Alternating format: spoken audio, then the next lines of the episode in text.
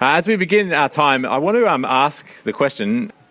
It might seem a little bit odd, right? But I want to ask the question Who is your God? Or what is your God? Might be a better question.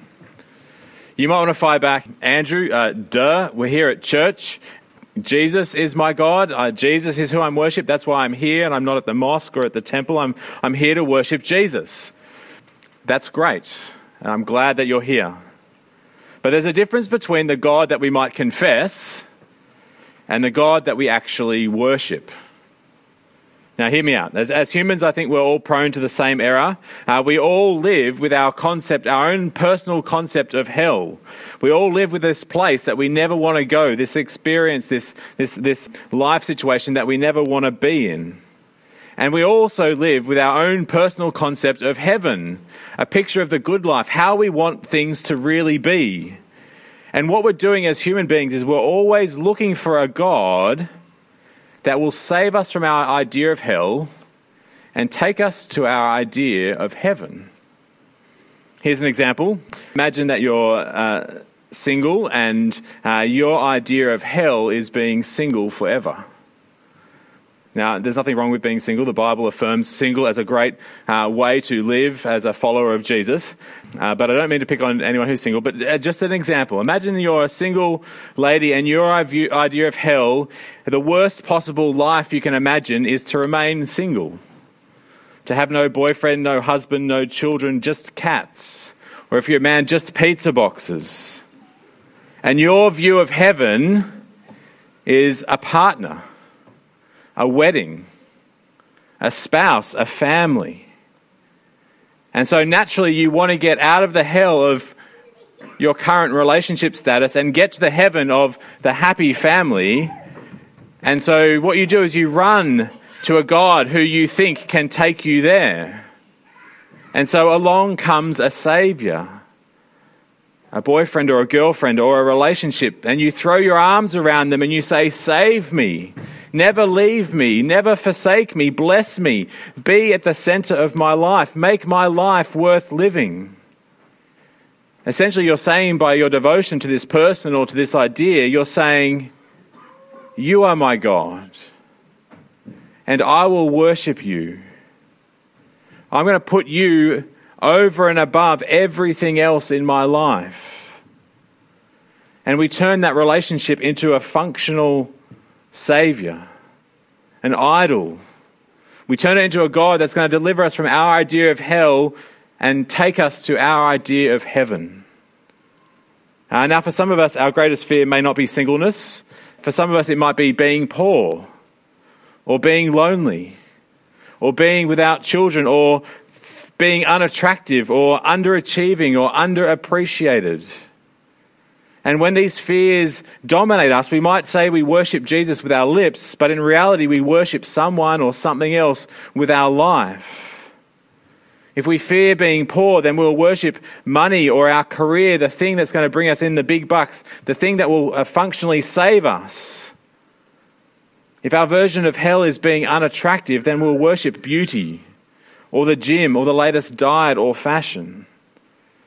If we think the worst thing that could ever happen to us is that we would be unappreciated, unrecognized, then we'll worship the approval of others. We'll do whatever it takes to be noticed and to be recognized. Now, it can be hard for us to see these things in ourselves because in our culture, these things are just like the air that we breathe our, we'll just say to ourselves, oh, that's, this is just entertainment, or this is just a restaurant, or just a relationship, or it's just healthy living, or it's just responsible investing, or good career advice. But I reckon if you could take someone from 2,000 years ago who worshipped God and you brought them here to Wellington, they'd walk down the road and they'd look at Sky Stadium and go, that's a temple where you people go to worship. Or they'd look at the cafes and the shops and, and they'd say, they're temples where you go to give your devotion. They'd look at a gym and say, that's a temple where you go to do penance. Now, are these things bad? Are relationships or good health or good jobs or good food, are they bad? No, they're not. They're good things. Of course they're good.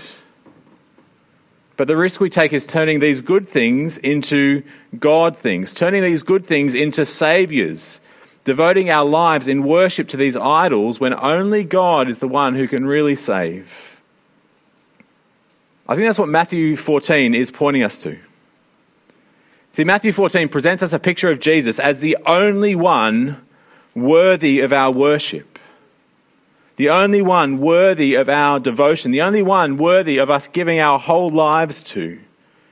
And Matthew 14 presents Jesus as this because he is the Son of God and because he is God who has come to save. Uh, now, Matthew 14, it'd be great if you can have it open there. The first thing we see in our passage is that Jesus is worthy of our worship because of who he is. Because of who he is. Uh, and Jesus' identity is confirmed by this supernatural event on the lake, verse 22. Have a look there, verse 22 of chapter 14. Uh, Jesus made the disciples get into the boat and go on ahead of him to the other side while he dismissed the crowd. After he had dismissed them, he went up on a mountainside by himself to pray. Later that night, he was there alone, and the boat was already a considerable distance from land, buffeted by the waves, and because of the wind, because the wind was against it. And here it is, verse 25. Shortly before the dawn, Jesus went out to them walking on the lake. Uh, now, uh, some of you know I grew up in Sydney, and which means that if you grew up in Sydney in Australia, you spend a lot of your childhood or your, your growing up years in and around the water. I've, I've sailed on boats, I've fallen out of dinghies, I've ridden on surfboards, but never in my whole time have I ever thought that maybe I should try and walk out on the water. It never occurred to me that that's something that I might do, but that's exactly what we see Jesus doing here. We see him placing himself over and above the physical creation as he sets out on the water. Now, did it really happen? Well, last week we saw when Jesus fed the, uh, the crowd by the lake, uh, we saw that there are some people who haven't approached the Bible with the prior conviction that miracles can't happen. They just can't happen. There is no supernatural. And if miracles can't happen, then they've got to find some other explanation as to why the Bible says this about Jesus. There must be a natural explanation for this event. And so, looking at Matthew 14, um, some people uh, they they look at this story and they go, "It didn't really happen. The early church invented this story about Jesus." They say that as time went on, uh, the, the, the Christians in the early church they began to evolve this idea that Jesus was God. And once they kind of got to the point of evolving this idea that Jesus was God, which kind of gave them justification for a whole bunch of things they did, they then went back and amended the biographies of Jesus to back up their claim that Jesus was God. So, put simply, they, some people say that these miracles are just stories made up about Jesus to, to bolster his authority to be God. But there's a real problem with this explanation. It, it, rides, it rides roughshod over the historical evidence. Firstly, we know who wrote the Gospels and when they were written. The Gospels, these biographies of Jesus, Matthew, Mark, Luke, and John, they were written shortly after the events of Jesus' life. And they were written by eyewitnesses, people who were there and saw it for themselves. And the idea that these miracle stories were later additions to the Gospel, it just doesn't stack up. It doesn't even stack up with the evidence we know about Jesus from outside the Bible, where non Christians claim that he was a worker of miraculous deeds.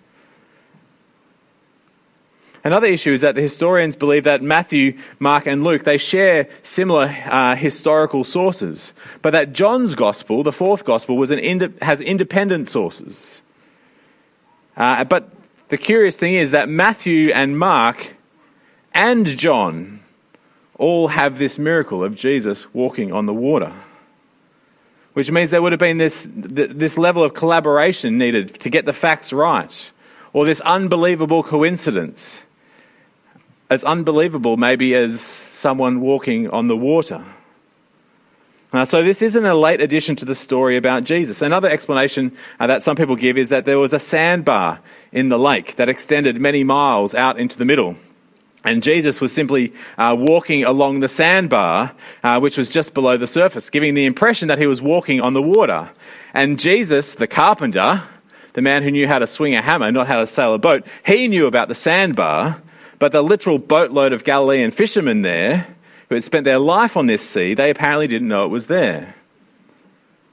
And again, you see, it's a struggle when the natural explanation sounds, sounds less believable than what the text actually says. That Jesus went out to them walking on the lake. It's clear. Jesus here, he's showing them who he is. He's showing us who he is. You see, it's only, only God can place himself over and above the laws of his physical creation. And it's not just walking on the water, that's the, the, the, miracle that's happened. There's actually three miracles that go on here.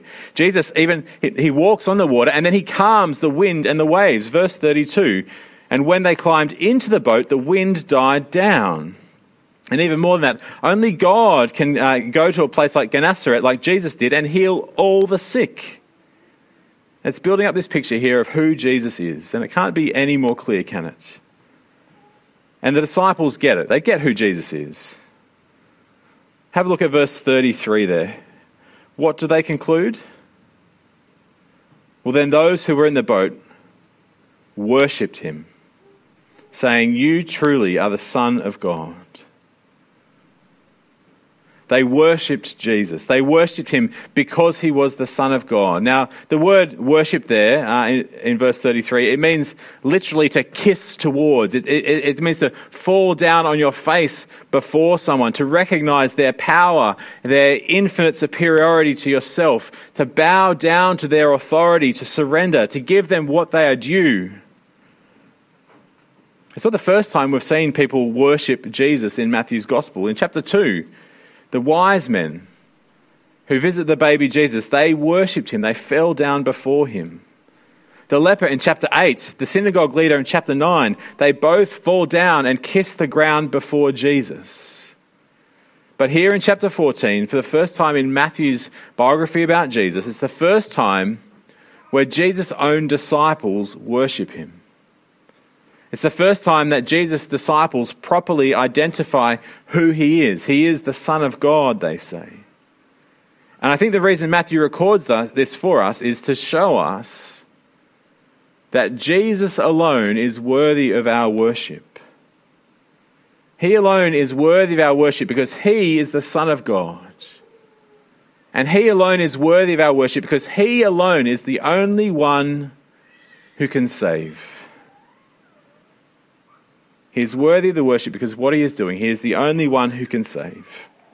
I see this is not just a supernatural event that confirms the identity of Jesus. Is actually here on the lake a salvation event that reveals the mission of Jesus, that he has come to save. Uh, last week's passage, as Jesus fed the crowd by the lake, it had this twin thrust. Uh, and this passage as well has a, has a twin thrust. Uh, Jesus walking on the water shows us that he's the Son of God, uh, but also it shows us that he is the God who saves. Uh, like I said before, this, this, this miracle, it's in uh, Mark and John's Gospels as well, but Matthew's Gospel is the only one that includes verses 28 to 31. Uh, verses 28 to 31, have a look there. Verse 28 uh, Lord, if it is you, Peter replied, tell me to come to you on the water. Come, he said. Then Peter got down out of the boat, walked on the water, and came toward Jesus. But when he saw the wind, he was afraid and began to sink, cried out, Lord, save me. Immediately Jesus reached out his hand and caught him. You have little faith, he said. Why did you doubt? Now, why does Matthew include this part of the miracle, this part of the story? Uh, well, he's trying to teach us. So, what is he trying to teach us with Peter's attempt to walk on water? I actually have written, I wrote two sermons this week. Um, I wrote one on faith and doubt and unbelief. Uh, if you want to hear that one later, um, just come ask me. Um, as I looked more and more at this passage, I, I thought that's, that's an important thing that gets talked about, but uh, there's something else being said here that we're going to miss if we uh, spend too much think, time thinking about that. Uh, some, some people look at this, this episode with Peter on the water and they think it's a symbolic lesson. They think uh, that Jesus is teaching us what it's like to be one of his followers. And, and so when we kind of set out in life and there are storms that come our way, uh, this story, they say, is to remind us that we can trust in Jesus and he will get us through. Uh, we can trust He will save us from the difficulty. And I think that's true. I think that's helpful. But I think there's more going on here.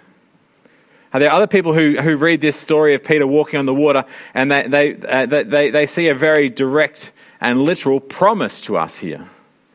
I've heard stories of some churches and pastors who encourage their congregations to literally go out and walk on the water. And they say, if you have enough faith, if you have enough faith, you will be able to walk out across the water like Peter did. But I don't actually think this passage is making that promise. Uh, if you've been here for a little while, I, I don't think you'll be surprised uh, when you hear me say, I think, I think when we work out how this passage fits into the, the context of the Bible, uh, then we really see what uh, Matthew is doing here. We see what Jesus is teaching us. Because remember that this miracle happened immediately after Jesus had just fed the crowds in the wilderness. And last week we saw that that feeding miracle, it was deliberately connected with God's feeding of Israel in the Exodus, as God rescued them from slavery in Egypt and he led them through, to, through the desert into the promised land of freedom and blessing. And in the Exodus, God did not just feed his people with, uh, ma- with manna, this kind of supernatural bread from heaven, but he also led his people to safety through the water. In the Exodus, we see that, that, that, God leads his people to safety through the Red Sea, and he leads them safely through the, the River Jordan and into the promised land, into the land of freedom and blessing. And so in Exodus, alongside this miraculous feeding, we have this miraculous leading as well. God leading his people through the water to salvation on the other side. And I think the Exodus, it's actually a blueprint for God's promise on how He'll rescue His people, how, how He'll bring them through everything that wrecks and ruins this world and bring them through to a glorious future promised land. And the Exodus, it became this definitive event for the people of God. Uh, every Israelite was longing for God's divine intervention. They were looking forward to God to come again and feed his people. They were looking forward to God come again and lead his people, to lead them through the water and to safety and blessing in the promised land that he had for them. And added to this, in the Exodus, God reveals himself to his people with his, his personal name. He reveals his identity by saying, I am who I am. The, the, name I am is where we get the personal name of God, Yahweh. And so, here in Matthew 14, as Jesus comes to his disciples on the water, and they're terrified and they think they see a ghost, Jesus says to them, Take courage, it is I. Literally, take courage, I am, is what he says. You see, Jesus, as he calls his disciples in the boat, he uses the very name of God from the Exodus I am. He announces his identity with the words, I am. And in doing so, he is taking upon himself the very name of God. And so here is Jesus. He's just fed the crowds, like God did in the Exodus. He's ruling the waters, just like God did in the Exodus. And he's using the very name of God, I am, just like God did in the Exodus. And so it cannot be any clearer about who Jesus is and what he has come to do. You see, Jesus, he is the Son of God. He is the promised Savior King, and he has come to rescue God's people, to lead them out of everything that wrecks and ruins this world, and to lead them into a glorious future promised land. And so, what's the appropriate response to a rescuer like that? Well, the first response has to be that of Peter, isn't it? I think Peter here, his response is, is, is a model for us how we're to respond when, it, when, we, when we realize that Jesus is the one who can save, that Jesus is the Son of God who has come to save. How does Jesus respond to Peter? So, how does, how, how does Peter respond to Jesus. Verse 30.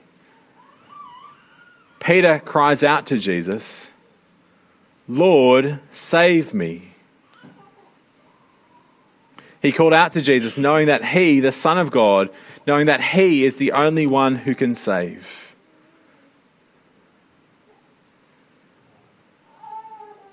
Now, have you ever called out to God like this? Have you ever called out to Jesus, Lord, save me?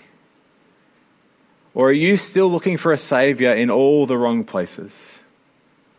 Are you still looking for a Savior at the bank balance or at the gym? Are you looking for a Savior in the job interview or in the recognition and affirmation of others? Because Jesus is the only one who can save. He's the only one who can save. So join with Peter and cry out to him, Lord, save me. And how will Jesus respond? Well, he reaches out his hand and he catches him. Jesus will save. Call out to him and be saved. Now, I know that there are people here who have wrestled with doubt and wrestled with uh, whether, they, whether Jesus is really powerful enough to save. I want you to just notice at the moment Peter is sinking. And part of why Peter is sinking, that Jesus identifies, is because he doubts. He sees the wind and the waves and he is scared. He's unsure. Does Jesus not save him because he's doubting? He cries out to Jesus, Lord, save me. And even as he doubts, even as he worries, Jesus reaches out and saves him. Don't ever be uh, made to think that you need to have all your doubts go before Jesus will save you. He'll save us even through our doubt. Call out to Jesus Lord, save me and be saved. The next response we see to Jesus is that of the disciples. The disciples in the boat, they call out to Jesus in worship. Now, uh, worship, it's not just the singing we do on Sunday. Uh, it's not that it, they're not giving Jesus lip service worship. Here in Matthew 14, we see a picture of whole of life worship. The disciples, they have left everything to follow Jesus. And here they recognize the identity of Jesus as the Son of God. They recognize that Jesus alone can save. And we see that they didn't hold anything back, they literally followed him. Because Jesus doesn't hold anything back either.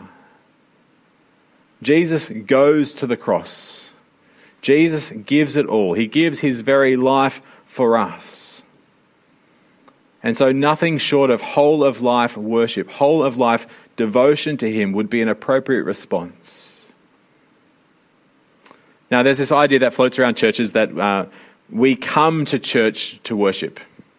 And uh, you can still see that uh, idea perpetuated on many church signs around uh, the city and around the country and around the world. You'll see on the church sign it says worship service, 10 a.m. and 6 p.m. But I heard a little while ago about a church that has a different sign. Uh, it's not a sign you see as you walk into the building, but it's a sign you see as you walk out of the building. And as you walk out of the building, you walk past a sign that says, Worship begins here. You see, worship, the sort of worship that Jesus deserves, is worship that is everywhere. It's all the time living and speaking and thinking and acting in a way that gives Jesus the glory and the honor and the respect that he deserves. The sort of worship that Jesus is looking for will be nothing less because he is the Son of God. He's the Son of God who has come to save. So, will you pray with me? Heavenly Father, we thank you for these words in Matthew that show us clearly who you are, that you are the Son of God, that you are the Saviour, that you are the one who, has come to rescue and redeem your people. And Lord, we confess that we can be half hearted people. That we can look for salvation in so many other things other than you. But Lord, we, we call out to you. Lord, save us. And Lord, we pray that by your Holy Spirit you might enable us to live whole lives in worship to you. And Lord, we pray all of this for your glory and in Jesus' name. Amen. Uh, if the band want to come up, uh, we're going to respond to God's word uh, in our next song. We're going to sing these words uh, and hear them before we sing them. We're going to sing, Worthy of every song we could ever sing, worthy of all the praise we could ever bring, worthy of every breath we could ever breathe. We live for you. And why? Because Jesus is the name that is above every other name. Jesus, the only one who could save. Worthy of every breath we could breathe, we live for you. Please stand as we